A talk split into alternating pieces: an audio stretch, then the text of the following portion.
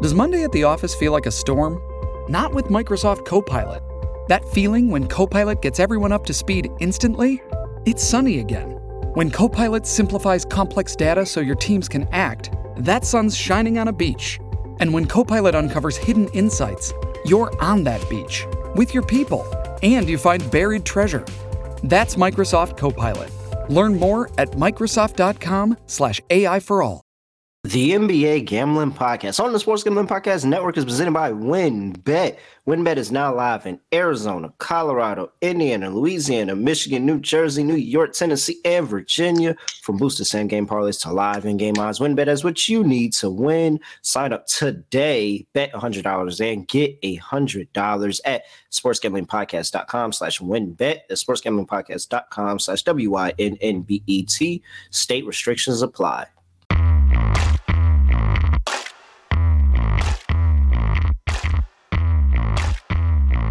Yes, sir. We are back with another edition of the NBA Gambling Podcast on the Sports Gambling Podcast Network.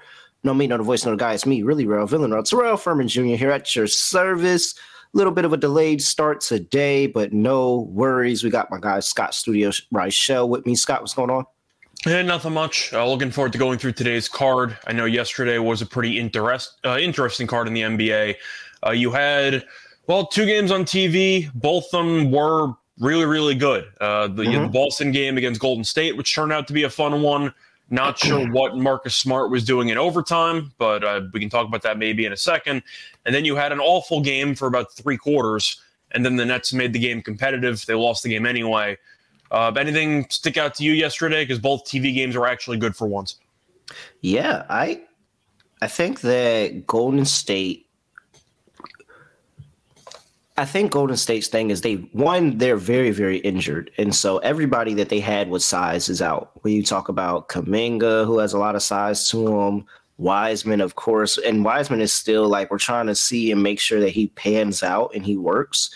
But I feel like you can only get that with reps, and he's not getting the reps right now because he's always hurt. So uh, I'm I'm interested to see what Golden State, but they put up a hell of an effort, like a hell of an effort. They got the cover. They covered the opening line. The line opened up at five and then got bet up all the way to seven before game time. And I'm I'm just hammering Golden State, and as it goes up, I'm hammering Golden State again because I'm like, I just I understand they're bad on the road, but I just don't think that on a nationally televised game where the public is on Boston, that Golden State knows that they struggle on the road and they were going to come out flat, and they didn't. They came out there ready to go. So really, really fun game in that one. Yeah, uh, I liked Golden State as well in that one. I thought that the spread was a bit too high. I understand you could argue Boston wanted to get revenge and they were at home. Until yesterday, Golden State really had their number. And in reality, Golden State probably should have won the game because yeah. Jaylen Brown was awful the entire game and then hit. He woke up of, literally two minutes till the end of the fourth quarter and overtime is when he woke up. Yeah, and he hit the game tying three in the last minute, and then he ended up t- helping to take over overtime. But I mean, Golden State is a good defensive possession away from winning the game, and instead Jaylen Brown hit the shot. Horrible final possession by Curry. I, I don't know what that was at the end of regulation but it was a terrible possession. Good defense by Horford. I, I can't even say it's a terrible possession because we've seen him hit that kind of shot so many times that it's just like I think that what was a good adjustment by Boston was Al Horford and his on-ball defense of Steph Curry. Like there was multiple times where he got switched on to Steph Curry and he defended him really, really well, including that last possession. So all kudos to Al Horford and his effort that he put in that game on the Yeah, Horford did a great job defensively, but oh, I know Curry's Curry, it was a bad possession. If your possession looks if I can envision that same possession happening to Julius Randle, in the final two minutes. No, but but Julius Randle doesn't do that. Julius Randle doesn't do that on a regular though. If you if Steph Curry does that, he hits that probably what seven eight times out of ten. Like you can't get you can't get too mad at it because he it's a shot that he works on. It's a shot that he makes, and it was just a larger defender that played really really good defense. I, I don't know. I, I understand that he can make that shot, but maybe I'm just old school that way. I think it's, it's a bad possession for ninety percent of the league, not him. It's a tie game you get the ball in your hands with 20 seconds to go. You do nothing until the final two seconds of the clock, which results in a rushed step back fadeaway three. I thought it was a bad possession. I know you're Curry. I know that you can hit all these shots, but when you do nothing for about 18 seconds out of 20, and then you settle for a pretty awful shot in terms of level of difficulty for the average person.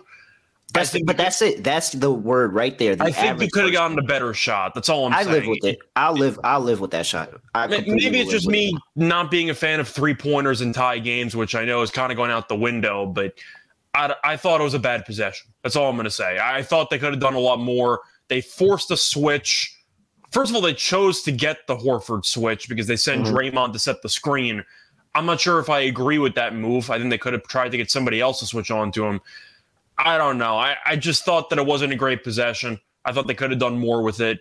And then I'm actually surprised to hear that from you because you're such a I prefer my best player to take the final shot kind of guy. Oh, I wanted Curry to shoot the ball. I, I just feel like it was so rushed at the end, and they the spacing was off on the final possession because it wasn't even just Horford. Because he went to the wing, you also had the other defender kind of move over as well. So it turned into like a makeshift double team there on that three pointer. I just wasn't a fan of the final possession, but uh, at the end of the day, Golden State gave it a good run. Boston won the game. My main rant for the actual day would be Toronto, and I can't believe that they blew the game against I cashed. Minnesota. I cashed. I had Minnesota. I had Minnesota. That was it. It's more just the spot alone for Toronto. You've been playing good basketball lately. Minnesota is in a horrible spot in the scheduling situation. First of all, they're missing a, they're missing a couple players because Gobert's not Mhm. going to play. But Minnesota was just coming off of a competitive game in Denver, so in altitude. You're traveling for a back to back back home. Toronto had a couple days off, so they were well Mhm. rested. They scored 17 points in the fourth quarter. They were up ten before that fourth quarter. I know they were up like 10 or they were up uh, eight entering the fourth quarter, and they blew the game. day, all day. I was sitting there and I was saying, "This is a smash spot for Toronto. Toronto should get this done." And I think I even put it on Tally site. That's like I had all day. I was on Toronto, and then when it came for me to place a bet, and I was like, I put Toronto down because I was making a parlay. I put Toronto minus four down, and I was like, all right. And then before I hit it, I said, uh, nah, I don't, I, ju- I don't want to lay four with Toronto. Let me put money line.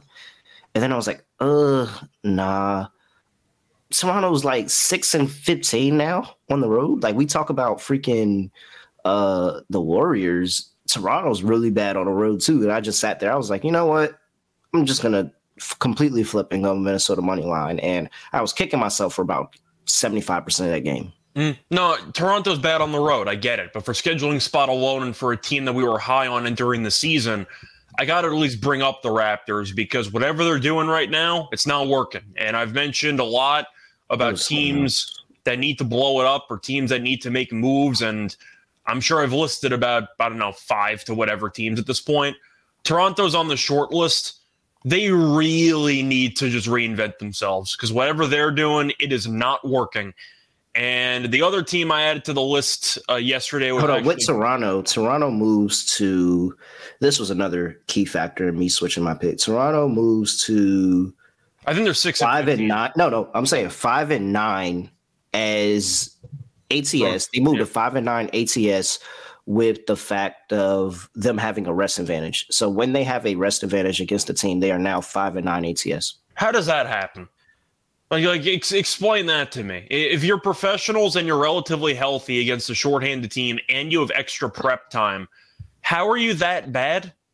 It's actually a lot of the league that is sub 500 against the arrest advantage. You have Brooklyn, Chicago, Utah, Knicks, Toronto, Golden State, San Antonio, New Orleans, Dallas, Atlanta, Washington, Cleveland, Boston, Sacramento, Miami. So really, rest advantage really doesn't play much of a factor. Apparently, it all of these teams. The health advantage didn't matter either. But Toronto, I was disappointed with, uh, especially when you're up by double digits against a shorthanded team. You figure you should dominate the second half at least because of fatigue in altitude for Minnesota.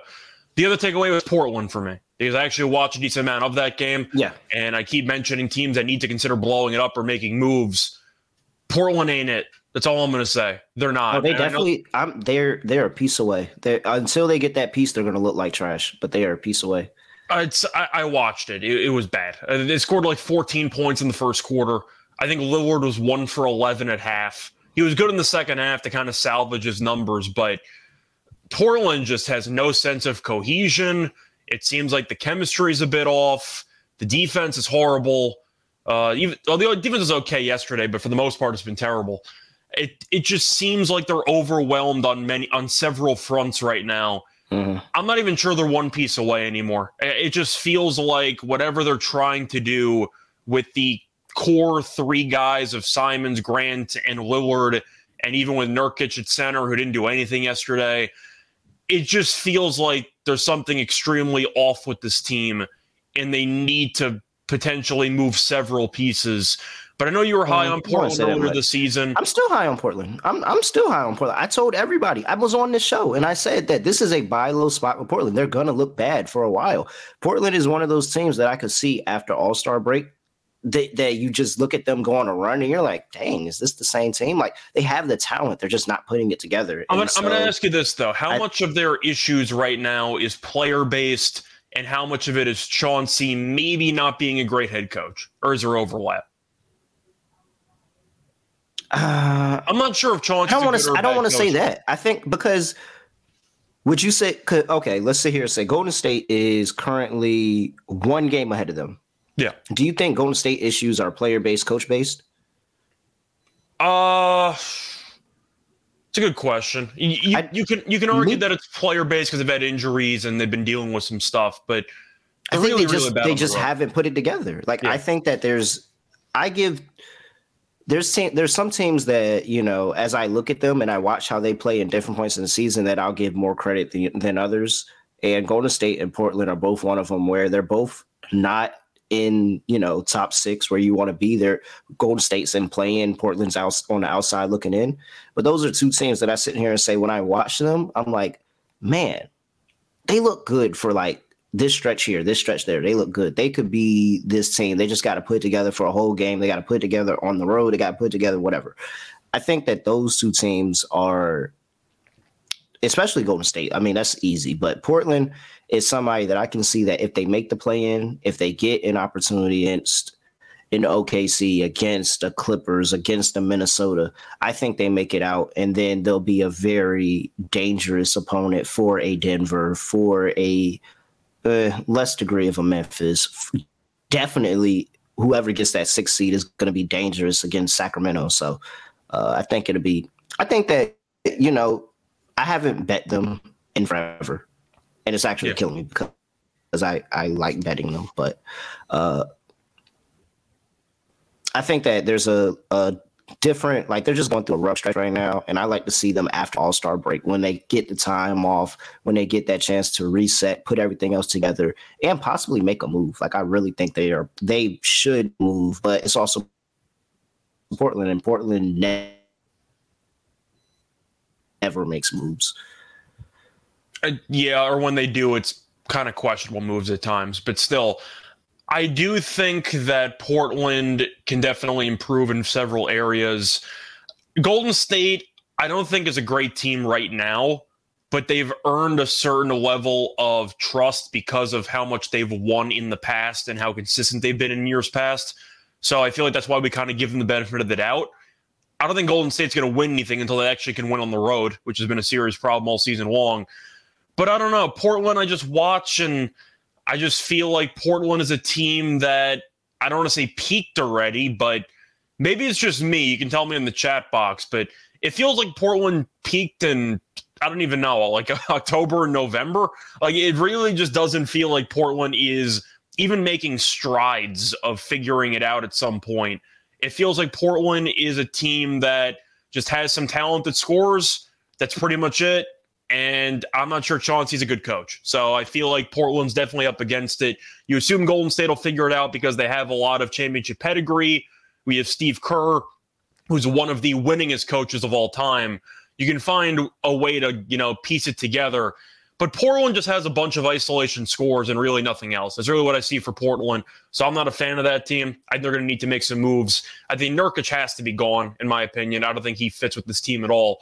But Portland, from what I saw yesterday against Philly, I don't even know if they're a playing team. I, think that that team has serious problems. You're also assuming Lillard's going to stay healthy for the rest of the year. He's had injury issues. Simon's had injury issues in the past. Even Grant's had injury issues in the past. So I'm out on Portland. I'm not exactly sold there. Uh, pretty sure Terrell just had some Wi-Fi issues, so I'm sure he'll be back in a couple minutes. But I'm trying to think of any other takeaways that I had. Really didn't have much. I had a really, really bad beat with Kyrie yesterday. I had Kyrie under 29 and a half points. I believe he had six in the first half, and then he scored roughly 20 points in the fourth quarter, and he finished with 30. Uh, props to Phoenix for winning the game. It was embarrassing that the game was even that close in the end, but Phoenix ended up covering because Claxton can't hit free throws. I'll roast Ben Simmons quickly. Uh, you can't get ejected there, uh, especially with Durant not playing. You cannot get thrown out of a basketball game when you're arguably the the reputation of being the second best player on the team. Because with KD being out, you could argue Simmons is a high profile guy who should be the second best player on the team. I think it's Claxton. I think Claxton's the second best player on the team when KD's out because of his defensive impact. But Simmons can't get ejected there. He gets into foul trouble every game. I get it. That's kind of his thing at this point because he tries to play some physical defense. But you can't get thrown out in the third quarter. That that can't be a situation that happens. I got to at least bring it up because Simmons, you can't get ejected in that game. That's really my only takeaway there. The Nets without Durant suck. I'm not surprised they lost the game, but you cannot get ejected when you're already shorthanded. That's just ridiculous. Yeah, yeah, I wouldn't. I don't know. I, I kind of thought, like, when I was looking at it, I was like, dang, is he trying to give the team a spark? Like, is that what he's trying to do? Uh, I guess you could argue that he did, but I, I, I don't know. It's Simmons. He, I mean, what he gets into foul trouble every game. Offensively, he's not going to do much for you besides facilitate. I just couldn't get past the fact that he got ejected in the third quarter of a game, and it didn't even seem like a spark. It seemed like he, re- he really just didn't want to be on the court But being honest with you. But you know, I guess it provided a spark indirectly. But that was another takeaway. I just I players can complain about calls and they can complain about some things that don't go their way. You have to at least read the room. I, I just feel like it's a spot where Simmons has to be smarter than that. That was really my only takeaway for the Nets game. You uh, know, I'm not going to break down Nets games ever because at this point, when I look at this Nets team, I really don't care what they do in the regular season, to be honest. I just want to know when they get to the playoffs, are they going to be streaky or not? Like this just the seems. The main argument now is what I said a couple days ago. The Nets are, as far as I'm concerned, are in auto fade territory without Durant. They're just not a good basketball team. Th- and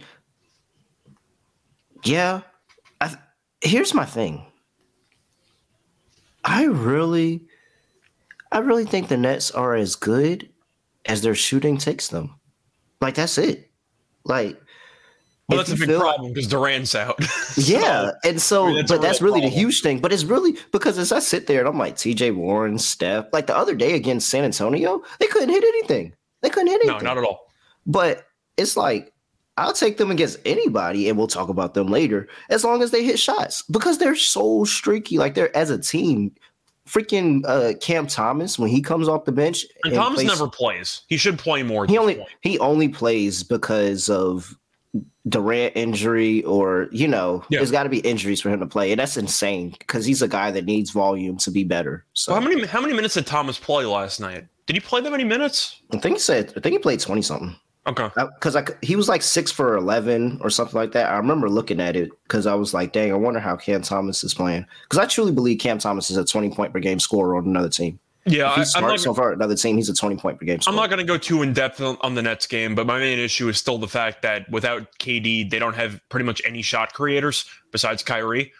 13 minutes, six for 11, 15 points. Yeah, he's got, he's got to play more than 13 minutes. He's so, so underutilized. So and I think he only played 13 because they were getting killed. They might have brought him in because they emptied out the bench and the bench unit suddenly made the game competitive. But and Kyrie, who went nuts in the fourth. But no, the, the team, when you look at Durant being out of the lineup, you're relying on people like Royce O'Neale to potentially create their own shots. We know Simmons is never going to shoot the ball. The offense sucks when KD's out because A, KD's one of the best scorers of all time.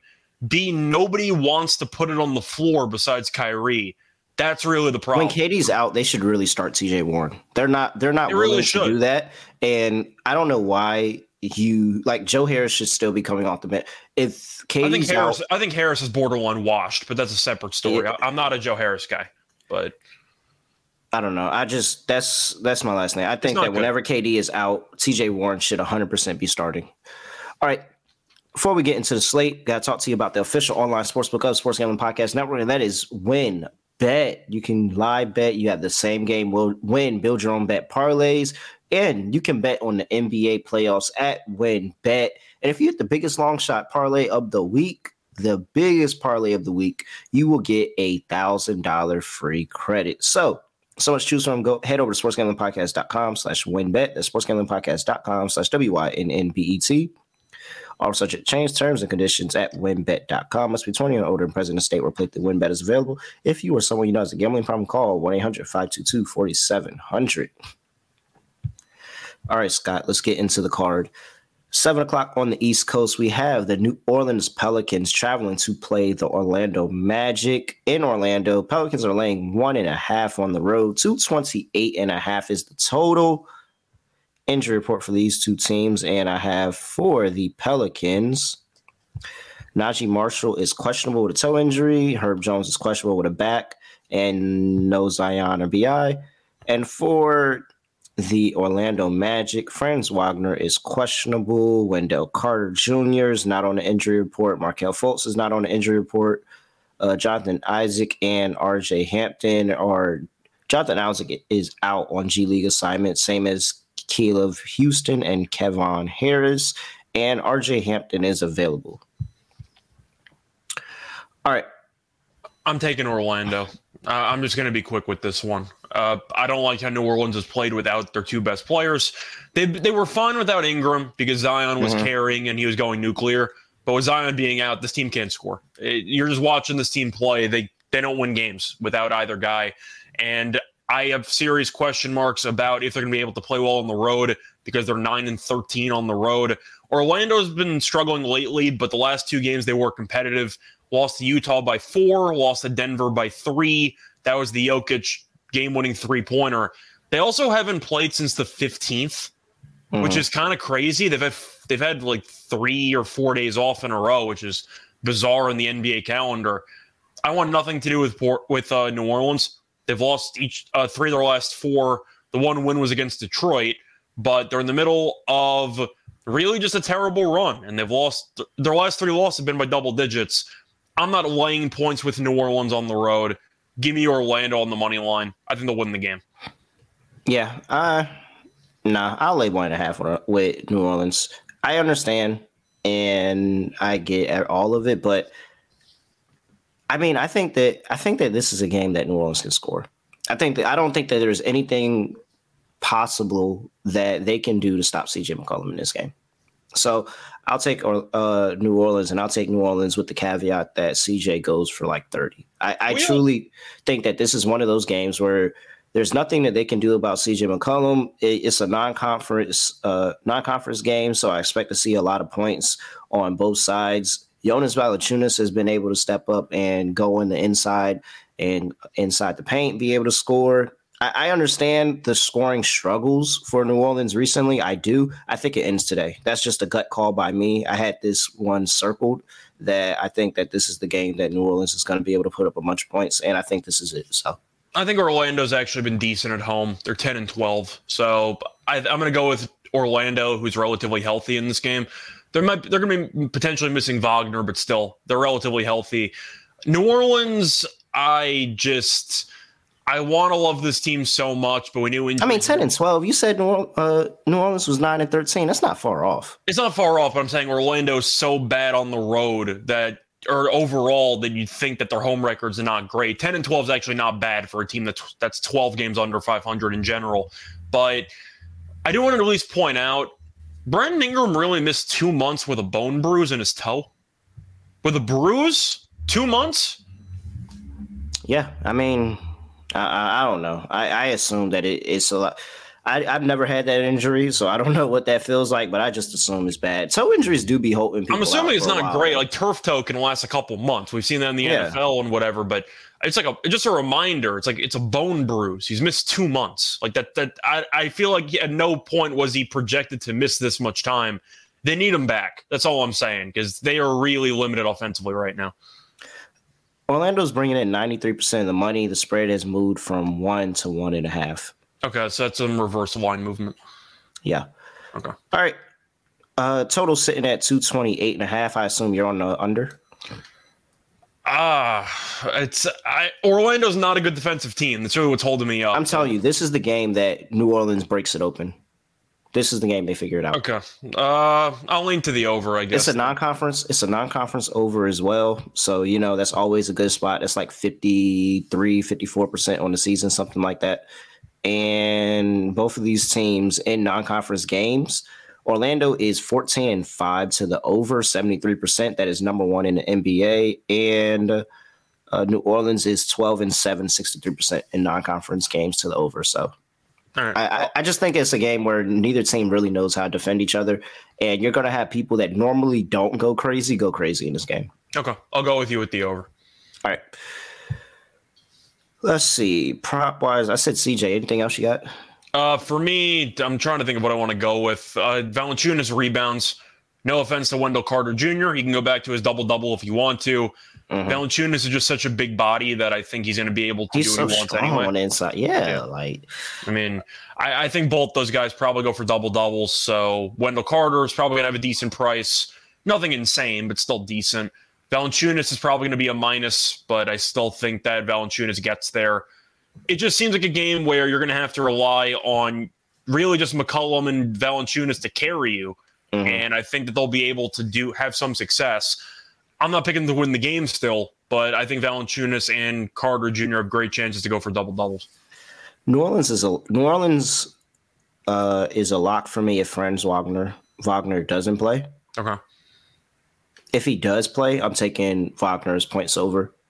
I just think that there's going to be so much attention on uh, Paolo Banchero, and Yeah. Wagner finds a way to get to the rim. He finds a way to get to the rim, put points on the board, and get over his points props. So I'm on Wagner if he plays. If he doesn't, New Orleans is a lot for me because I, I think Wagner is actually a big piece of that offense. I'm looking at the the uh, prices, by the way. Valanciunas double doubles minus two thirty, so there's not much value on it, but I think he'll probably get there anyway. Wendell Carter Jr. like is a- plus two hundred for double double. Mm, he's got to be out there. I, I I gotta play that. Yeah, plus he's two got to be out there. That's ridiculous. his role is too prominent on this team. I got to go with the plus two hundred. And I think it's going to be a lot of shots. Now, I think a lot of them are going to go in, but it's going to be a lot that probably don't go in as well. We've So, talked about Wendell Carter for weeks, and he's cashed double doubles pretty much Yeah. every game. I'll, I'll take the plus two hundred. Yeah. All right. Next game on the slate, we have the Miami Heat going to play the Dallas Mavericks. In Dallas, Heat are laying one and a half on the road. Excuse me. 219 and a half is the total injury report for these two teams. And we have for the Miami Heat, Udonis Haslem is probable. Wow. Is that it? All right. I guess that's it. Because you know, you're, yeah, that's it. Wow. Interesting. I know I know Lowry's been banged up. Is is he on the injury report or No, he's going- not up there. Okay. No, only other people that are on the injury report are the people you know that's not playing: Duncan Robinson, Joe, Nikola Jovic, and Omar Yurtseven.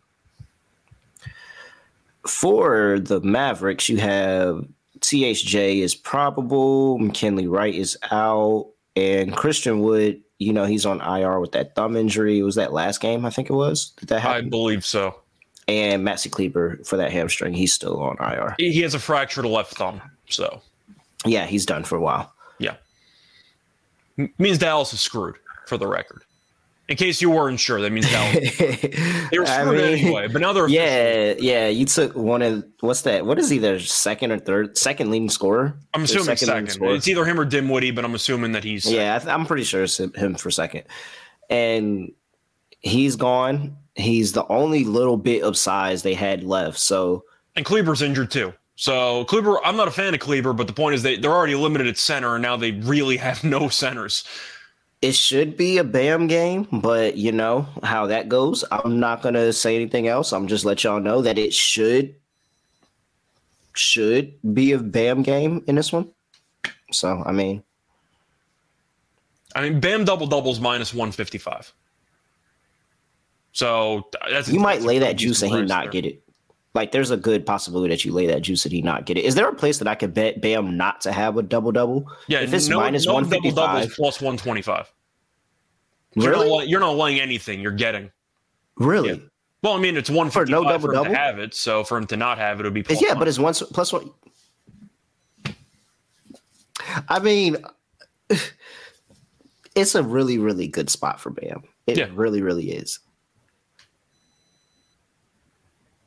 I'm not gonna touch Bam. I'm not gonna fade him. I'm not gonna. I'm not. I'm not gonna do it. But I'm just saying, if he doesn't get it, I'm not surprised. I'm not surprised. I'm not. All right. Actually, breakdown of the game. I'm I'm going with Miami. I know that Miami on the road is a team that we There's faded no way I'm doing it. There, no, I know. Miami on the road laying points. No, no, no. way I, I. I, well, they're laying point because they're favored by one. They're not laying points, but still, I, I think I got to go with Miami. I've roasted this team all year long for resting guys, and yet they're in first place. They're four games over somehow. I don't know how the hell they're four games over, but they're four games over. Dallas's defense has fallen apart. They've given up 130 plus in three straight games. This team is bad. And even at home, gave up 130 to an, to an Atlanta team that we've roasted for the year.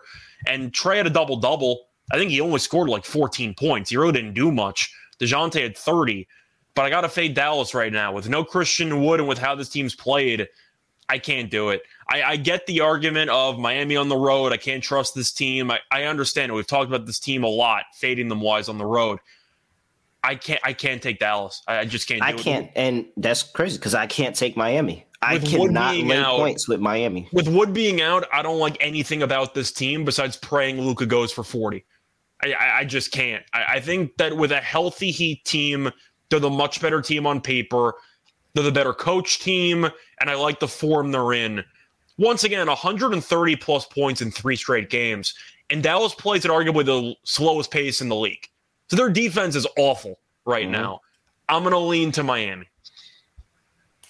Only way I'm playing, only way I'm betting this game is by Luka triple double. Well, no, I don't even know if I want triple double because I have no idea if I think anybody else will actually score the ball. It's like Luka points, I guess. But I mean, somebody else does have to. They do have to score. Yeah, I would. I would play Luka either Luka points or Luka triple double. Luka triple double, by the way, is plus two thirty five. I think there's like no value on that. Oh, plus five twenty five for triple double on a win. I I do find some interest in that. Wait, you found five twenty five on win? On no, not on on, win. win. With the win. With Sorry. the win. With yeah. the win. Sorry. with okay. the win. So plus five twenty five. Luka triple double with the win. Forty plus in the win is five forty. Okay. Basically, he's if- going to need it yeah, he he has to. he unless has you to go pivot over to win. to T- Tim Hardaway Jr. threes or Dinwiddie twenty plus points. But my uh, Miami, uh, I still think they've they've been playing better. I'll give them props. Dallas is just bad. They're just a bad team. Mhm. I'll lean to Miami. I like the under. And actually, can I even take an under when Dallas is giving up? Tim Hardaway Jr. is playing. Tim Hardaway Jr. is playing. Yeah, give me, give me, uh, give me Dallas. I Okay. feel I'm getting Tim Hardaway Jr. and Luka. I feel pretty decent about that, and everybody else will fall in line somewhere. I wanted to make a case for like a Jimmy Butler TV triple double game, but I don't. I, but I don't even know if I believe in it. Honestly, I feel like I'm just forcing a narrative that isn't there. If Bam wasn't playing, I'd be all over it. Yeah. Mm-hmm. Bam Even Lowry's. Lowry's playing. I think Lowry's washed too, but he'll get the assists. He'll take assists away from Jimmy. Watch Bam fin- finish with eight eight rebounds. Just watch him do something. Bam like no, he's gonna finish with eight nine. rebounds. He's got to taunt you a little bit. Yeah, but I was gonna say nine, but I felt like that was too easy, so I came back down to eight. Okay. Yeah, I get it. It's it's eight or nine. I wonder if you could bet him to exactly have eight or nine rebounds. I really feel like you got a good chance of that. All right, next game on the slate, we have the New York Knickerbockers going to play the Atlanta Hawks in Atlanta. Hawks are laying three, two twenty eight is the total. Injury report here, and you have for the Knicks. Mitchell Robinson, you know, he's out for a while. What's with everybody in these thumbs? Uh, I'm pretty sure he has a fractured thumb too. So Mitchell, he had surgery on his too. So Mitchell Robinson's going to be out for a little while. I'm I'm personally shocked that Mitchell Robinson got injured again. He's out for several weeks. Yeah, I'm yeah. totally shocked. I'm just never saw it coming. no, never did. Trae Young is questionable with the ankle injury. Bogdan Bogdanovich is questionable with the knee injury.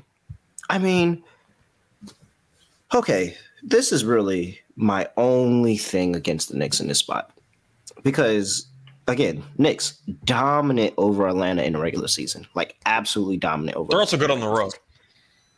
Yeah, and they're good on the road. 81% of bets, 97% of money is on New York in this game. And I think it's because everybody realizes that they are so dominant against Atlanta during regular season. Mm-hmm. Really, ever since the playoff series, they've been yeah. I mean, even before that playoff series, yeah, they were good. we regular, swept them in. The, swept, we swept yeah, them in the right, player. yeah. Yeah. we swept them in the regular season before that. So that's why I was so confident going into that series. I came on this podcast and I was confident on them. I mean, I guess we take Atlanta. I'm assuming Trae Young is going to play because the line is still two and a half. So I'm Yeah. assuming him and Bogdanovich will probably play. I'm going to take Atlanta in this one. Yeah, I guess we got to take Atlanta. The It- it's too much money on the Knicks, man. The Knicks are a good team. Don't get me wrong, but I've called them streaky all season long. Nothing against them, just being honest. They've had a mhm. bunch of like five game winning streaks, then they'll lose four in a row, then they'll win eight of nine, then they'll lose five of six. They've been up and down all season. They've lost two straight. They lost the Wizards last game pretty handily. I've seen this movie before. The Knicks had a good run for a week or two. Now they're going to go on a downswing. Then they'll be on an upswing again in a couple weeks. And with Robinson being out, you're relying heavily on Hartenstein and Jericho Sims against. now, I feel Capela? confident with Jericho Sims coming in relief, but I don't feel confident in Thibs being. He's not going to use him as much as you Yeah, want him to be. used. Sims is actually good. Like Sims he's is good. actually good. I like them at Texas, but they're going to use Hartenstein as their main potential starter. So I'm all over Yeah, Capela so rebounds in this game. How am I not on Capela rebounds in this game? I think Capela's going to eat on the glass. So give me Atlanta. Of course, if Trae Young doesn't play in the end, then of course everything I'm going to say is voided. But I do think that for the spot itself, I think it's a decent spot for Atlanta. And the Knicks are streaky. And right now they've lost two straight. That means they're probably in line to lose another two in a row. You can Mhm. agree with me on that because we've seen it all year long. Mhm. Give me the Knicks to lose again. I'll take Atlanta. But I do Yeah. like Capela having a big game on the glass. It's so funny. I, I the first time I ever came on this pod was in Clubhouse, I think it was, or like it was like locker room, green room, something like It was, that. it was locker room, I think. Yeah. And so I came on here. The Knicks had just went on a crazy winning streak. Stephen A. Smith went on TV, said that the Knicks are back, all of that.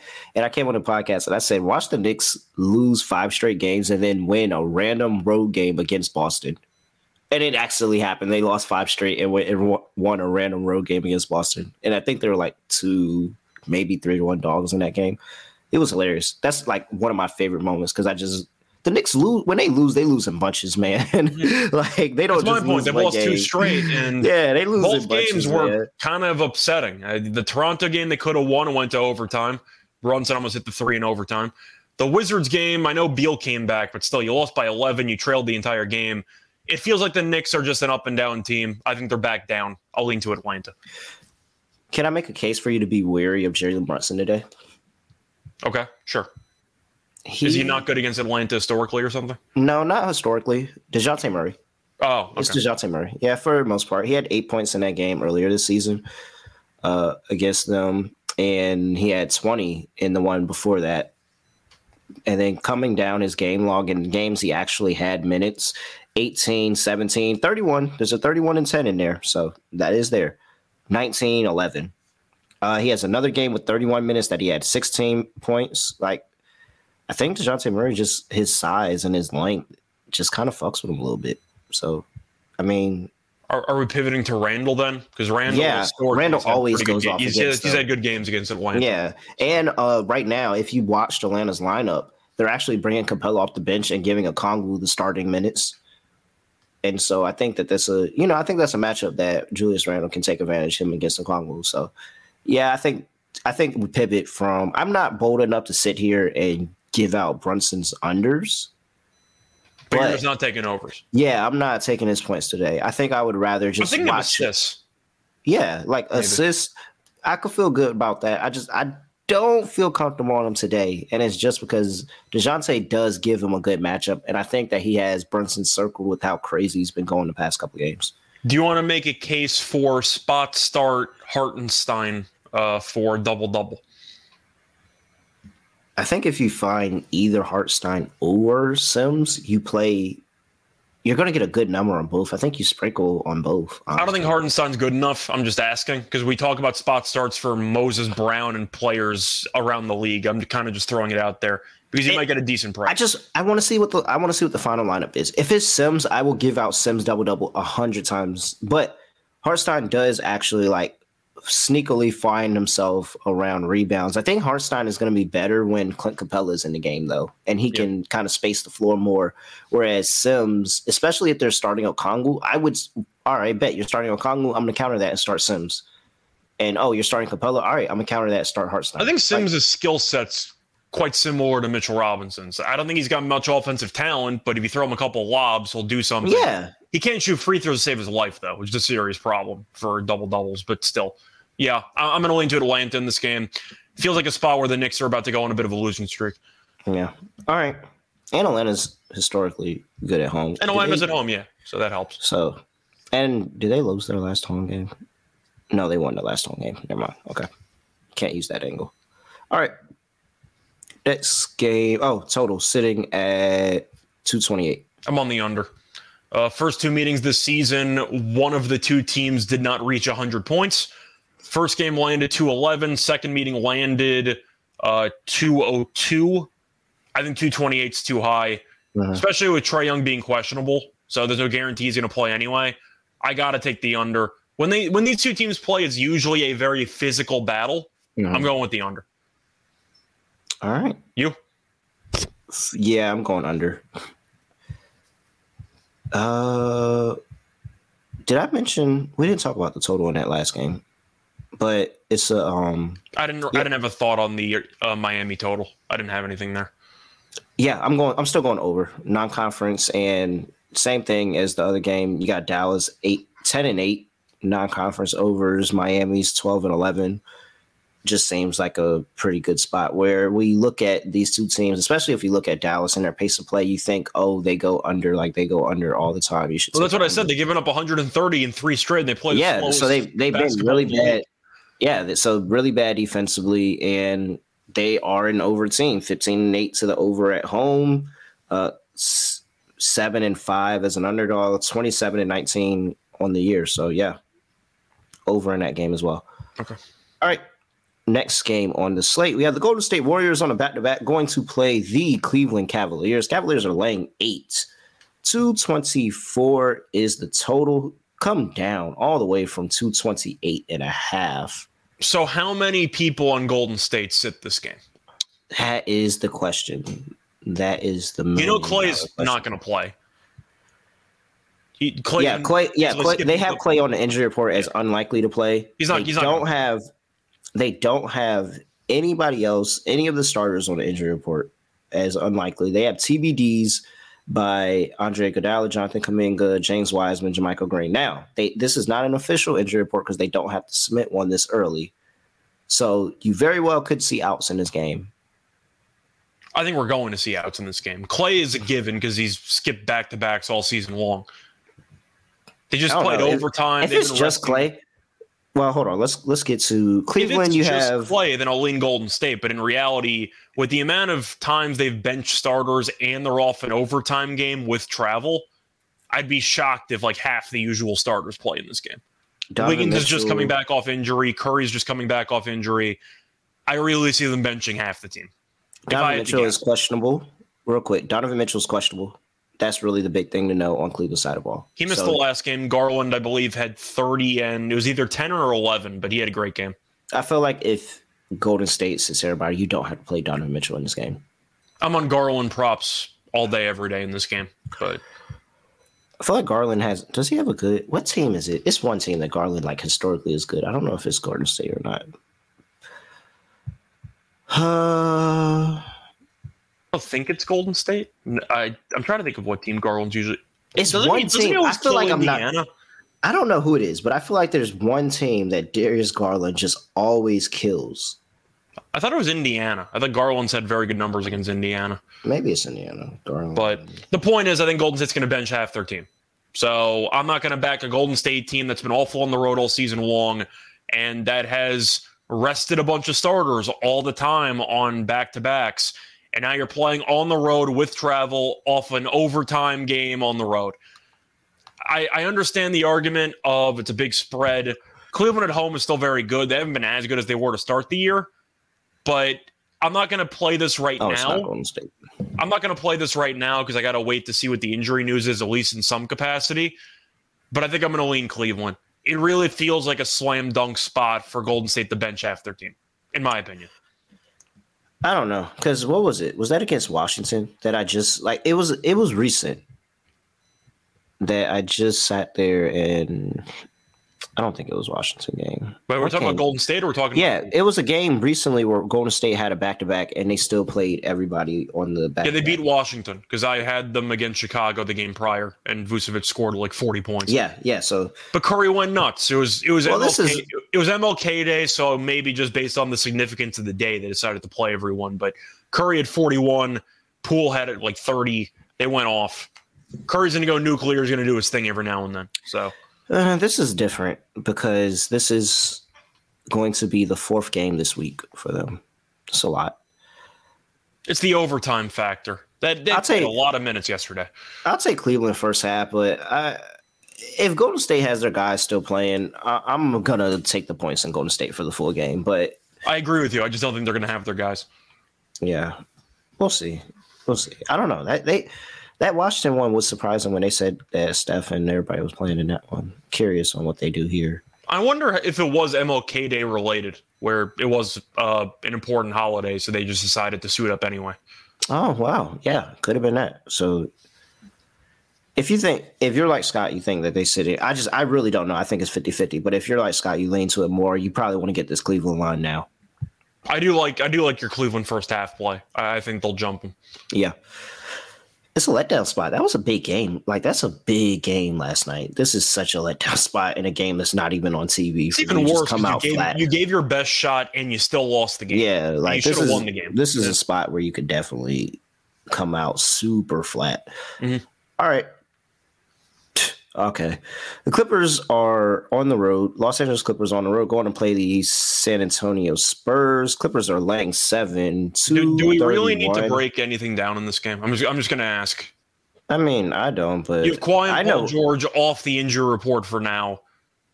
I'm taking San Antonio. I, I mean, I, you think I'm laying seven with the Clippers on the road? Uh, where are we at? Yeah, they're not on an injury report. Luke Kennard is not playing. Moses Brown is not playing. Did they send Moses Brown to the G League? No, I'm assuming they did. I don't even see him on the injury report. no, they didn't. You fucking bastards. And I see that John Wall's not playing, and apparently the Clippers are shopping him. So, fun experiment you had there with John Wall for a couple months, but he's out of the rotation. He hasn't really done anything lately. Vassell is still on IR. Everybody else is available for San Antonio. Yeah, San Antonio plus seven. San Antonio's freaking on the money line. I'm not laying this many points with the Clippers. Uh, um, once again, the Clippers should win the game because they have the more talented roster, but and they've done well in the head-to-head this season. But Do they I- I have the more do it. talented roster? Do they? Do they The really? Clippers, yeah. Mm. on. I- Like, they let's have not get stars. crazy here. They The have Spurs are- stars. The Spurs are 17 stars. under. Like, come on. Like, well, let's Mm, not get they have crazy here. The stars. Spurs, the Spurs are arguably the worst team in the league in terms of I, I just think the Spurs suck, but I, I I don't know. The Clippers don't show me anything on. Oh no, the Clippers. The, oh, I don't like the Clippers either, but I mean the more talented. I mean, come on. Like we, talk about how the Spurs. We, talk about Kawhi and. Paul George. When do we ever really, really talk about anybody else on the Clippers? Like we never, never really talk about anybody else on the Clippers. We get one, maybe two good games from somebody, and we're just like, oh, all right. Well, I mean, they're just kind of there. Like this team is. This is just a team that's there. This is just a team that's in the league. It's not anybody important. It's not anybody special. They don't do anything special. They're twenty three and twenty four. They're probably going to finish somewhere around five hundred, maybe a couple of games above, maybe a couple of games below. This is not a team that's doing anything special. I just again, wouldn't lay not- seven with this. I'm this. not saying they're good, but you just said they'll finish around 500. The Spurs are going to finish probably somewhere around. but the Spurs are actively tanking. The Spurs are actively tanking. They're actively tanking. So how are you going to tell me They're that actively that- like that they're close actually in terms of trying not to win games. I it. If you gave me the Spurs and you told me that Spurs were going out there and actually trying to win that game, I would tell you the Spurs would beat the Clippers. I'm going to go with the Spurs anyway. I'm going to take the better coach. I'm going to take the the this trash team that gets up in random spots, super random spots. I'm gonna just hope that this is a random spot that they get up for. There's literally nothing to say when the Spurs decide to come play basketball or not. Like there's Once no again- handicap, there's no nothing. They just randomly decide to come play basketball for a day. I agree with you. I'm going to take San Antonio, but for the talent purposes, Clippers are a more talented team. I mean, I'm not going to try to argue the Spurs are close, but I don't like how the Clippers have played. It's really simple as that. I'm going with San Antonio as well.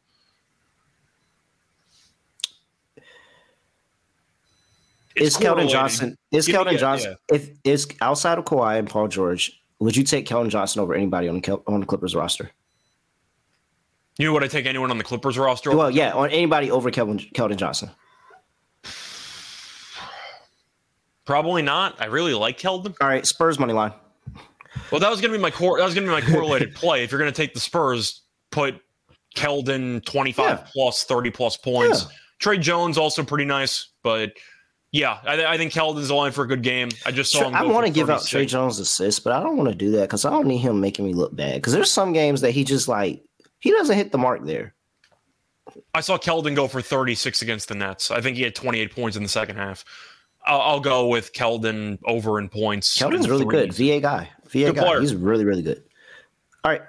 Next game on the slate, we have the Indiana Pacers going to play the Denver Nuggets. Nuggets are laying 11 at home.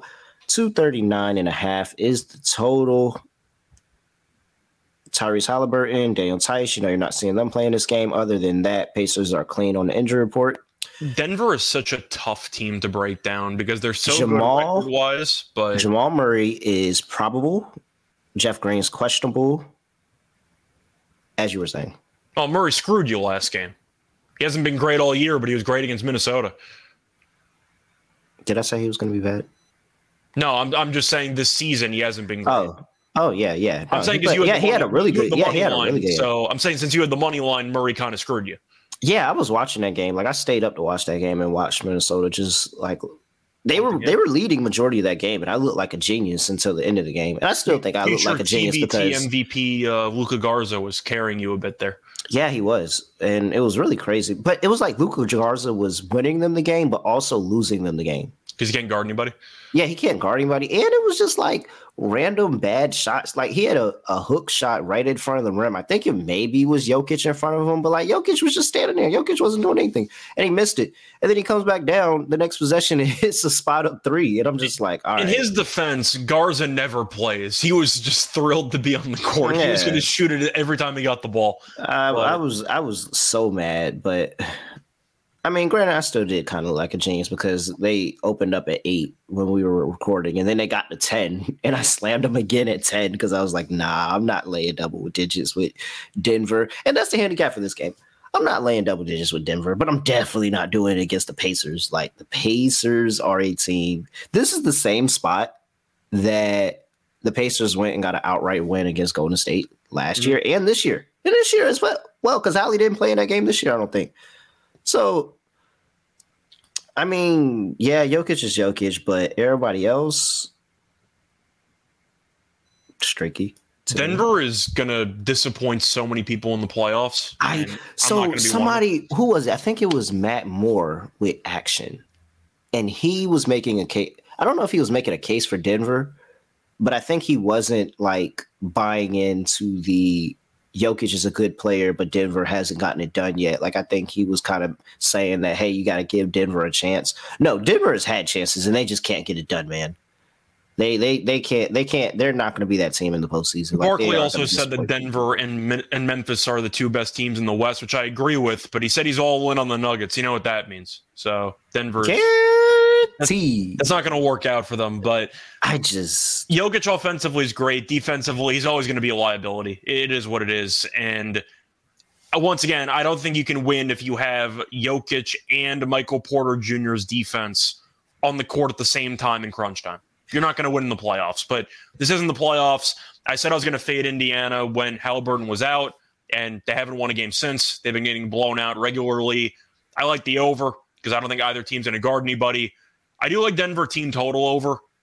Indiana's defense is really horrible. Uh, Giannis didn't play. They gave up 132, gave up 130 to Memphis, gave up mm-hmm. 126 to OKC. I think Denver can go for 130 here. I really wouldn't shock me if they show up for this game. I'm on the over. It's 239 and a half, which I get is high. They gave up a bunch, they gave up 118 to Luka Garza and company for Minnesota. I'm on the over. I see points, but I guess I'll lean to oh, Denver first quarter. We've talked about on the show. Denver's a great first quarter team. Give oh, and Indiana's a terrible first quarter team. Give me Denver first They are quarter. so that, bad. That's that really the only play a, I like for That is the only play that I like for Denver. It is yeah. that first quarter because Indiana is so bad in the first quarter. Like the line will probably be close to like th- what is it, four and a half? yeah, four and a half. Like, that's that's a lot, but I, I, think they get there, and I think Indiana's climbing back, but they are they're really bad in the first quarter. Denver gets good starts. The problem is defensively, they really struggle in general as the game goes on. I only see three and a half actually. I see three and a half of minus one. Oh, great! I feel good about that. Yeah, but I was going to say good when, about three half. When Jokic comes off the floor in the second quarter, the team sucks because they're yep. awful when Jokic is off the floor. I think so it's like I, they have one of the best. Like Jokic has one of the best point differentials when he's on the court versus off the court, where they're like one of the worst in the world. I think he has the biggest plus minus for. Yeah, and number two is Caldwell Pope because he only plays with Jokic, but Jokic plays like 10, 11 minutes in the first quarter every game. So, so I know how. Oh my bad. I was going to say I'm on Denver first quarter. That's really the only thing I'm yeah. tempted by in this game first. Only thing for Denver, I, I'm all over Indiana plus 11, but because look, okay, I get it. Denver has the best home court in the league. They've won the most games. But if we look at these last three games, the spread isn't great. You have a three point win at home against Orlando. You have a four point win at home against Minnesota. It took a massive lead in that Orlando game, by the way. Yeah, like, and they even, I, I, mean, yeah, they have a nine point win against Portland, but they had a massive lead in that game too. Like, and Denver's, Denver's fifteen and nine at home against the spread, which is still good, but, but it's like six games worse. Yeah, like, I don't know. I mean, I get that they don't lose many, but they don't look like they haven't looked very, very good in these past three games at home. Like, yeah. So I'm calling now. I think they lose one of these two games at home, whether it's tonight against Indiana or when they're a massive favorite against OKC. I think it's OKC. OKC's been good lately, man. I think OKC is going to be. Yeah, I think. It, yeah, I think it's. I think it's OKC. I mean, I def. I think OKC's winning that game. By the way, I know we're not. No, so do I. Because it's on Sunday, but I think OKC's going to win that game. Which is why I am hesitant. I love that OKC too. I, that's which is why I'm hesitant to say Indiana plus 440 tonight. Yeah. Because I think OKC is going to win the next one. Because they're not losing both. You're just expecting Denver to lose one. Yeah, but I. We'll, we'll see. We'll see. I, I may end up saying it at the end of the show, but I think Indiana's in this game. I don't think anybody's given Indiana a shot in this one, and they are one of the best teams against the spread this season at uh, what's that 26 and 20 one of the best teams best teams ats on the season they're 19 and 15 as an underdog i don't know man i gotta look up what they do when they get double digits but i feel like indiana covers at a high clip i'm just gonna put it this way this feels like a tremendous Mathurin game yes i, I like Mathurin today and i like uh I like Nembhard to get that double double that I've been looking for. I, have been waiting we're, we're for waiting it, and I've been looking for it. Yeah, I've been waiting for it, looking for it. I've been playing it. I, hopefully today's the day. But I think Math, uh, Mathurin has a good game, and I think this is the day that Nembhard gives me that double double because I think he looked really good offensively last time. I'm concerned about the Nembhard double double because they're giving McConnell a bunch of minutes, and he has the ball in his hands a lot for a point guard that can't shoot. Mm-hmm. So I think I'm I think the Nembhard one's tricky because McConnell does kind of handle most of the point guard responsibility, but. but it's decent. That, it's good price though. I think that you'll get a jump start, and maybe you want to play a Nembhard assist in the first quarter. I know that they be having those kind of bets out there. Yeah, I've seen it. I think you'll get a jump start on it. Like if you told me that we're going coming out of the first quarter, he already has five assists, I wouldn't be surprised at all. Not at all. By the way, Jokic triple doubles plus one fifteen. Really, plus one fifteen is so absurd. All right, all right. Uh, he's on over. I'm on under actually. Okay. It's really high. It's really high. Next game on the slate, we have the Utah Jazz at home welcoming the Brooklyn Nets on a back to back. Jazz are laying seven and a half, opened up at six. 20, 229 and a half is the total. Not really going to have much on the injury report here. We'll see if TJ Warren plays because they do have a TBD here by his name, and you think he does have that foot injury. So they may actually pull him from the lineup. We'll see. Pretty clean for Utah. Yeah, Brooklyn plus seven and a half. Brooklyn on the money line. I just roasted the crap out of the Nets to start the podcast, but I'm taking the plus the points in this game. Uh, ben I feel Simmons like double double in a win. Ben Simmons double double in a win. I feel like that's juiced. Can I Give take double double if I'm afraid he's going to score less than five points? No, because I feel good about him getting the assist and the rebounds. That's why I said double double and not. Tri- I strategically said double double and not triple double. Yeah, but I feel good about him getting the rebounds and the assists. I, I mean, if you're if you're betting double double and you're not going to get points, like that's just It's That's Ben so Simmons. rough. It's Ben Simmons. Matter of fact, matter of fact, because I'm such a degen. Let me. I'm going to see what the triple double is. Uh, Doesn't exist. Okay, great. They have so- triple double prices for Kyrie, but not for Ben Simmons. Thank, thanks a lot, guys. All right, let's see here. Ben, Ben, Ben. I don't see Ben. That's what I'm saying. I don't I don't see Simmons. No, they just don't have Ben's on the prop. Like They don't either. All right, whenever it comes up, just entertain me because this points prop is probably going to be at what nine and a half, maybe ten and a half with KD out. Yeah, it's. I think it's going to be eight and a half. If I had to guess. Eight and a half. Okay, so I mean, even, even that. Entertain me with this. Ben Simmons ten plus assists. Ben Simmons ten plus rebounds. Under alts nine and a half points. That's fun. That that's fun. Entertain me with that. Okay, that's fun. Man, what a call. I, I like call. that idea, but I'm going to go with the Nets here. Uh, to go back to the point, Utah is laying a decent number. The Nets, even though they lost the game, they showed resolve. They were getting their ass kicked, and they actually kind of showed up in the second half. Maybe that built some confidence. It's mostly the fact that the Nets, I've mentioned it time and time on the show, this team is incredible on Friday nights. I don't know. It why, re- I don't oh, yeah, know it is why. Friday. I don't know about why this team is so good on Fridays, but they're so good on Fridays. I think that it's going to be a competitive game. Utah really finds a way to make games competitive because offensively they're amazing, but defensively they suck. Mhm. I think you could see a block party between Claxton and Kessler, which will be a lot of fun between those two guys. But assuming the Nets don't bench half the team, if they do bench Warren, I'll be all over Cam Thomas props. I think it's a great Cam Thomas game. Mhm. I'm going to go with the Nets, though. The spread seems a little bit large. I'll go with the Nets. All right. I mean, well, I, I didn't. Seven I and a half with Utah. I- you're- much. I think the spread is a little bit large. I don't care if Utah was laying one. what? I wouldn't care if Utah's laying one. I'm not taking them as a favorite. Come on now. Plus seven and a half, plus 250. I'm on the over. 229 and a half, I'm on over. Next game on the slate, we have the Memphis Grizzlies going to play the Los Angeles Lakers in LA. Great Laker, Lakers are catching seven and a half at home against the Grizzlies, two 243 and a half.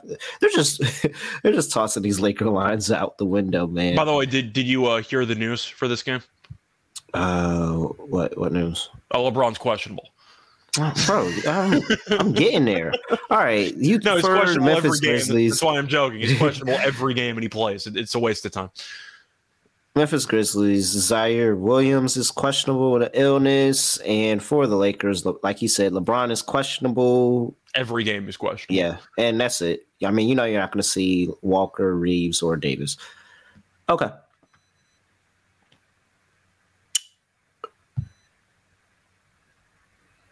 Do you want to make a case for the Lakers stepping up at I home? no, I don't. I was hoping you would. no, I- absolutely not. I have no. I just think that. Gr- What I will say is that the Lakers have done a decent job of surprising me in some spots, not all spots, but some spots that I just gave them zero shot for. But I mean, it's the Grizzlies, man. It's the Grizzlies against just the what? I just saw the Lakers lose at home to a team without Sabonis. I watched it. I watched the game. They were awful in the second half. Uh, they, the game was close. Then you had the clear path foul at the end, and you know things got weird. Westbrook, Westbrook, and Beverley took a couple threes in the fourth quarter, which was just so dumb. LeBron took another crappy fadeaway three pointer down the stretch, which he bricked, and that kind of decided the game. I'm on the Grizzlies. They match up really well against the Lakers. The Lakers stink. I'm expecting the Grizzlies to win the rebounding battle by what, like 15 in this game? Who on the Lakers is going to out rebound or even hang with Steven Adams on the glass? They got nobody. I think What Memphis I will say- rebounds by by 15. What I will say, and it's really the only stat that is concerning me with Memphis. Is it the money? No, it's not the money. Well, the money is interesting. It is because it's all on Memphis, but so Memphis sometimes gets over that. They are 9 15 and 1 against the Western Conference. That's. ATS we're talking about, right? Yes, ATS. Okay. It is ATS. The only yeah, because you can't tie. in the Yeah. game. yeah, but the only thing that I- I- I makes me throw that that out as well. Guess the Lakers' record against the Western Conference. Can you tell me how many games at least? Uh, it is sorry, math in public. Math in public. Twenty five games. Is it is there a push in there? Yes, there is a push in there. Okay. Um ATS, you said 25 games. I'll go 6, 18, and 1. No, I thought it was a good guess. That felt good. it was. Memphis was 9 15 and 1. The Lakers are 9 15 and 1 Okay. against the Western right. Conference. So I now, took a jump shot, felt good, hit back rim. You know, now you, you Lakers are catching points in majority of those games, and Memphis is laying points in majority of those games, but it's the same ATS record all the same. I'm still going Memphis. I don't care. Once again, Sabonis didn't play last game, and Sacramento still out rebounded the Lakers by like 12. The Lakers can't rebound because Davis is out. They have no backup centers. They have nobody really worth a damn in the front court now. You have Adams and you have Jackson and you have Cl- you have so many guys that you can just throw in in the front court to give you a good rebounding edge. Mhm. Ja is going to put on a show. I think we expect it. The Lakers aren't a great defensive team. They've been okay, but not great. I'm on Memphis. The Lakers are horrible. De- uh, Desmond Bane might go off just because he and Braun got into it a little bit last year. When you know, you remember the clip where Braun is like, "Nah, stop that talking shit." Like y'all make a couple shots, started talking shit, and then he went down and dunked on Jaren Jackson Jr. Oh no, that, that that clip circulated, going like, yeah, remember that one time when LeBron did that? I'm like, yeah, the Grizzlies won the game by 30. Like, you're not going to Yeah. talk about that part. The like, Grizzlies literally won the game by 30 points. But I'm on Memphis. That that team is so good, and they've Yeah. won what 11 straight. They haven't lost in 2023 yet. Yeah, yeah. Even won that game against Cavaliers. Now that was an ugly game for sure, but they still got the win. Uh, Yeah, shout out to Steven Adams for the putback layup. Yep. All right. Last game of the slate. Oklahoma City Thunder are traveling to Sacramento to play the Sacramento Kings. The total. Let's see here. Injury report. We have pretty clean. Same outs, long term outs for the Thunder. And for Sacramento Kings, Sabonis is questionable. Matthew Dellavedova is questionable. Did they all just get sick? Alex Len is questionable as well. all three of them. Sabonis has an illness, so I'm assuming he was hanging around and they got sick. It's not COVID. and it looks bro. like it looks like Sabonis, Dellavedova, and Alex Len all hang out and spend a bunch of time together. That's why they all got sick. I forgot. Dellavedova was still in the league. For the record, No, didn't I, did know he was too. in the league. No, it was it was what what game was it where the Kings was playing and I was watching. I seen him on the bench and I said, "Oh, he's still here." Remember when he would've been LeBron got him a thirty million tournament by dollar now. contract? Remember when LeBron got him a thirty million dollar contract? because he was good for like two games against Curry. Not even the whole playoffs, just one series, two games. That's it. All right. That's how That's Mozgov got effect. paid. LeBron got yeah, I was about to say LeBron got Mozgov a contract. Like y'all stop playing LeBron. LeBron got Tristan Thompson, Mozgov, Mel Dellavedova. He got all of them contracts, yo. J.R. Smith. Yep. All right.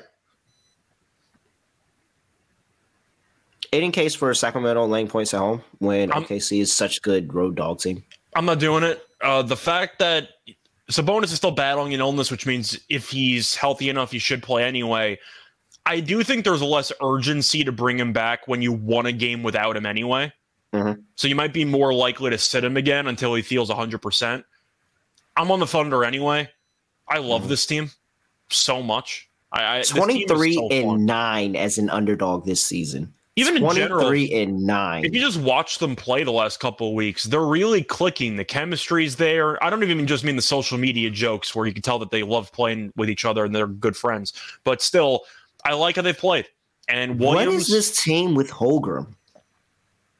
It depends what you think of Holmgren. What is this team with Holmgren in the lineup? I think he's I think he's solid. Now I'm interested to see him without playing basketball for a year and how he adjusted at NBA. NBA. I'm sure he's probably going to be in rookie of the rookie of the year conversations next year. He's in Ben Simmons rookie of the year contention. So yeah, for sure. And Ben Simmons won it. So I mean maybe yeah. we need to put a bet on that next year. But 23 and 9 as an underdog this season. First of all, both of these teams really, really good against spread. OKC 29 and 16, Sacramento 25 and 18. Sacramento's 13 and 9 as a favorite, 12 and 11 at home. OKC 14 and 8 on the road. Last 10 games, OKC 8 and 2, 6 and 4 for Sacramento. Like both of these teams are are on it. I'm taking the points. Give me OKC. I'll tell you what though, people are going to talk about, you know, good coaches and I've roasted a lot of coaches. I'm pretty harsh on coaches. I think that Daigneault is one of the most underrated coaches in the league. Mm-hmm. He's a hell of a coach for. OKC. I don't even think people. I think if you said his name and they and we weren't talking about this game, I don't think people would know who he coached. I looked up the pronunciation just to make sure I didn't butcher it. That's how you know that that's my version of not really knowing, but I know his name, of course. I just don't know how to pronounce it. Yeah, people I'm sure would tell you, you know, OKC, Shai, great talent, and then you look at the coach and you got to give him some credit. Like th- this team, even with Shai playing last year, was good to get was good ATS, and they they sat him the entire second half, but I'm on the Thunder. Giddey's been great. Shai hasn't even needed to score 30 recently. He's been able mm-hmm. to take a step back a little bit. Uh, both Jalen Williamses have been good. I like really Jalen Jalen J A L E N has been he's in rookie of the year conversation. Yeah, he's in conversation. It's about a two second conversation. He's. Had, I mean, because it's, it's, really a two horse race. Like yeah. it's a two horse race, but you he's right there next to. If you had a conversation of between him and Jaden Ivey, that's a real conversation to have. Him and Ivey, yes. I would still put Walker Kessler ahead of him if we're actually going to have a conversation. Yeah, and I think that's the. I think that's actually the race. I think it's in order: Banchero, Mathurin, Williams, Ivey, Kessler. I think Williams is behind Kessler. No, I'm telling you, that's what the race is. Like what I saw on TV. That's actually what the race is. How they have it you know, one through five now, everybody's got their own opinions or whatever. But that's actually how the NBA or whoever actually makes that well, list. The ladder or whatever. I'm very curious on who actually makes that list, but that's how the list is. And I'm not gonna lie. I, I get it. Like I get it. He's been really good. Like he's definitely a pleasant surprise. No, I mean we we've said it before. I'll say it again. I fuck with this team. This team is. Yo, good. they're so fun. They've been fun team. for years. They've been fun for years. Like this is not the first time that they've been covering spread. They were covering the spread last year. I don't remember if it was the year before that as well, but definitely last year they were covering the spread a lot last year. So yeah, but their their point spread numbers were awful at the end for some years because they benched Shai for this for the last three months. But mm-hmm. this team's a playing team. They might yep. be better than that. They're good. Yo, they're 22 and 23 right now. Like they're about to cash their win total before All Star break. I'm. Uh, they cover the spread in one game to win. I don't know if they get the win, but they cover. It is only three, so the spread is quite manageable. I'm assuming if Sabonis is rolled active, it'll go up. Oh, I think. Oh, I think OKC has a good chance to win this outright. I'm picking them to win outright. I'm just saying, I think the line goes up if Sabonis is going. Oh yeah, it definitely does. As soon as if, if Sabonis is going to play, line will go up. That's why it's probably a three. They're pricing in the chance that he doesn't play. I like the Thunder anyway. The pros are on Sacramento though. Okay. Fifty nine percent of the bets, eighty nine percent of the money. The pros need to watch more OKC film. That's what that tells me. You know. Yeah, man, I came back him on this one, yo. I'm you think I'm gonna? Fa- you, you, think I'm gonna fade Himothy? I'm not going yeah. against Giddey. Come on. Himothy? Hemi Neutron. I'm not, I'm not going against him. Hemi Neutron. All right. Let's. That's it. That's everything on the slate. Let's go ahead because I don't have another read. Lock and dog time to end the show. For my lock, I'm gonna go with.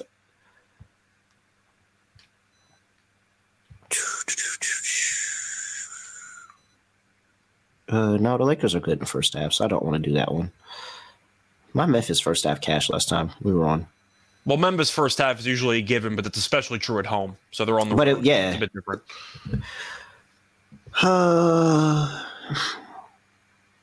is Cleveland first half versus Golden State coming off that? That sounds very chalky, but Cleveland should really do it.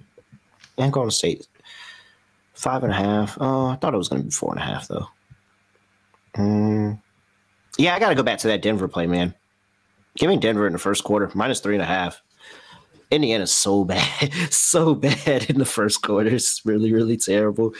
Uh, give me the yeah, the minus three and a half, and then I'll probably get on Indiana after that and take them at what plus 14, 15, 16, something like that. Yeah, it should be around there live. Yeah, I'll I'll get that live play, but give me Denver first quarter minus three and a half for my dog. I have so many to choose from. I mm-hmm. love these days. All right. I feel like you're going to take San Antonio if I had to guess. Ah, San Antonio is a really juicy dog. Well, but Utah's Antonio, a, fading Utah's a system play, so I don't even know. If yeah, no, I, I can't do that one. That's not fair. Like, why would I give out a play that everybody's already betting? That's not fun. Uh,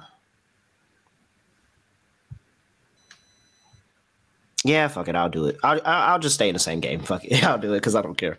Give me plus four forty. They they this I have not been impressed by this this home trip by Denver, and I think they're going to get caught slipping. And yes, it's more likely to be OKC, but that's exactly what happens. The least likely thing happens. So yeah, give me Indiana plus four forty.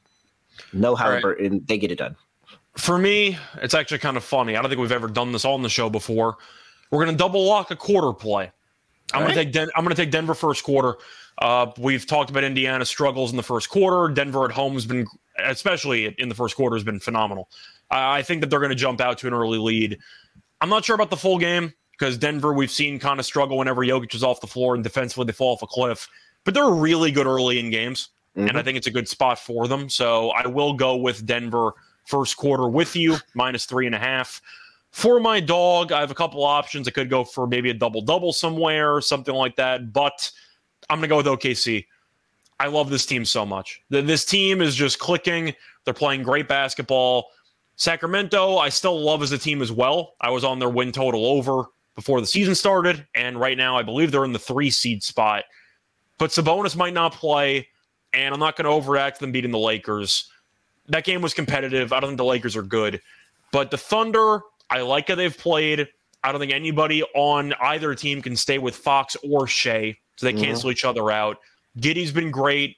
Jalen Williams has been great. I like this overall form the team's in, and Sacramento might be shorthanded. I, as much as I love the beam, they're going to have to put it on hold. The beam's out of order tonight. I'm going with the Thunder money line. I'm so glad I didn't go Thunder because we would have had the exact same picks. But I, I, I, have to go with the Thunder. I, I, I pivoted to Indiana just because I was banking on you taking the Thunder. I really thought you'd go San Antonio. No, I'm I'm there, but it just seems like whenever I make them my dog, they never get the win outright, and I want the people to ca- enjoy that sweet cash, so I'm not going to do it. So are you going with a potential round robin money line parlay? oh yes, round Pacers, robin money line parlay. Pacers, Spurs, and OKC, hundred percent. If you get Pacers you throw, and you OKC, throw the Nets in there or no? Yeah. Oh yeah. So 14, 14 money line round robin parlay. Pacers, Spurs, Nets, and uh who did I say? Thunder. Thunder. Yeah. You get any two of those, and you're sitting pretty nice. Yeah. Before we go, Ben Mathurin, 30, 10 for 17, 6 for 9 last time they played Denver. So I mean, total's 239 and a half. I, we both think it's a Mathurin game. Yeah. Uh, 30 plus points. They don't even have Mathurin listed, which sucks. Mathurin 25 plus, by the way, is plus 550 that's why they don't have it listed because it got too high. And you know, once they get, they don't show anybody's props for points when it gets over six to one anymore. I'm I'm just saying I don't I don't really I, I think they'll occasionally show it for like seven to one or higher for like forty for superstars, but twenty five plus for Mathurin at five fifty, you can even be safe with it if you want to take twenty points. Mathurin's plus one seventy. Yeah, no, he's I think he's gonna go off. All right, before we end the show, you know, I had to talk about the Giants. I just saved it to the end of the show in case nobody wanted to hear about football on a, on a NBA podcast. But look, Scott, I'm feeling a lot better. Like I know we just recorded the NFL gambling podcast. Make sure y'all go check that out. We did Saturday games. I'm feeling a lot better. You felt because, good to begin with. Yeah, I did, and I'm feeling I'm feeling a lot better. Like, huh. Now, was there anything to make you feel better because it's closer, or because you I saw think them I- dance, so- you saw them dancing in practice, and you like the playlist? Oh no! So first of all, bank R.I.P. Bankroll Fresh. R.I.P. Bankroll Fresh. That when they pulled that out, I was like, "Oh, I ain't heard that joint." Oh, that was minute." definitely I like a was- whoop that trick hey, moment. I'm just hey, I was like, "Oh, I ain't heard no bank." it was a whoop that minute." trick moment. That's why I'm asking.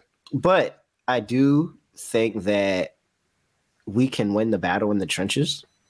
The offensive line has to be the MVP of the game. But when I'm sitting there and I'm going back watching other games, I'm really not terrified of Darius Slay in this game. Now, Slay's been underratedly bad the last Yeah. month or so.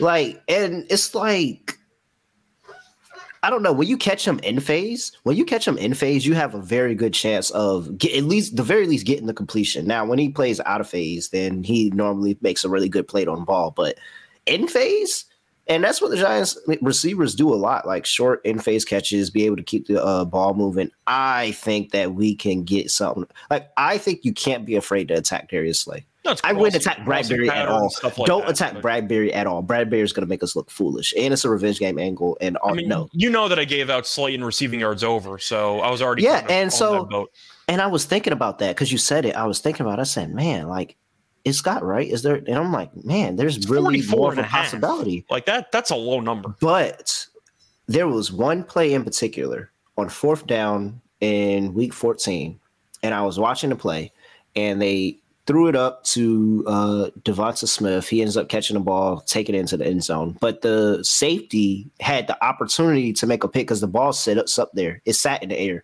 Mhm. And Jalen Hurts' ball sit in the air a lot. And so I'm like, man, if that was Xavier McKinney, that's a pick. Like that is a pick. I'm betting. I'm finding a book and I'm betting McKinney, and I'm gonna bet Love too because he's the other safety up there. If the Giants win, they're gonna get turnovers.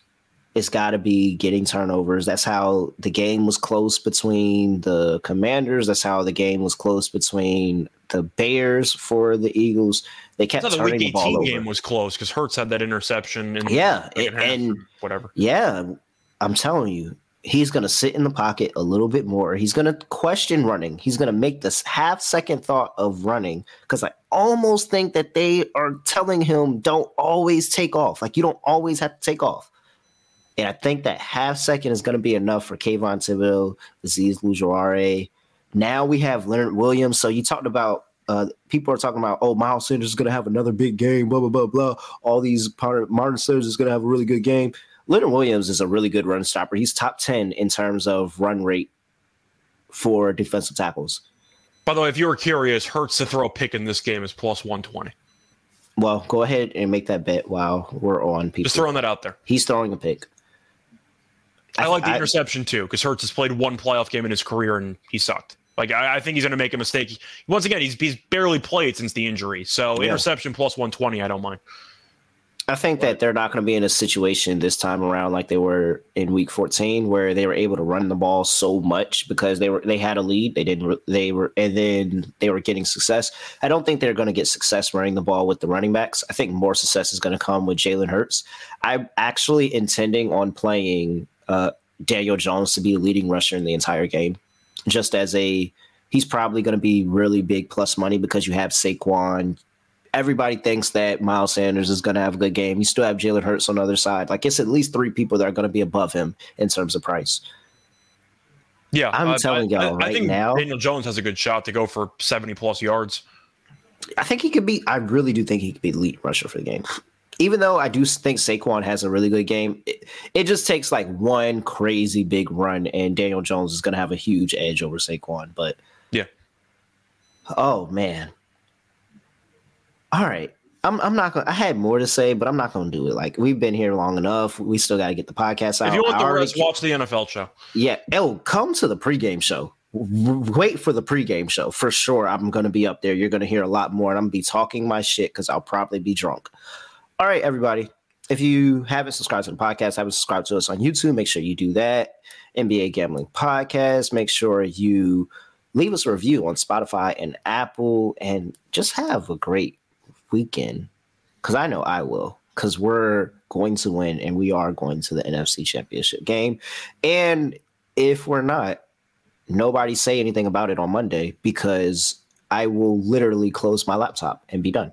Well, you're I'm I'm not on the show Monday, so you don't have to worry about me. Oh, dang! So I got to tell Moonoff. All right, because Moonoff will say something, then I'll actually close my laptop. Well, I thought, I thought you were telling the chat box. I didn't think you were actually talking to me. Oh no, no, I'm telling chat box too. I will close. I will close my laptop and go home. Okay. Well, I'm already home, but I will close my laptop and not speak for the rest of the show. I because I will be pissed. We're a seven and a half point underdog, and I feel like we should be like even money. Like that's how confident I feel with my guys. All right, that's enough of the show. That's enough of us talking. I have nothing else to say, nothing else to do. Just gonna end the podcast like this. Walk into your trap, take over your trap. Fuck Philly. We're out of here. Basketball, give me, give me, give me the ball because I'm gonna.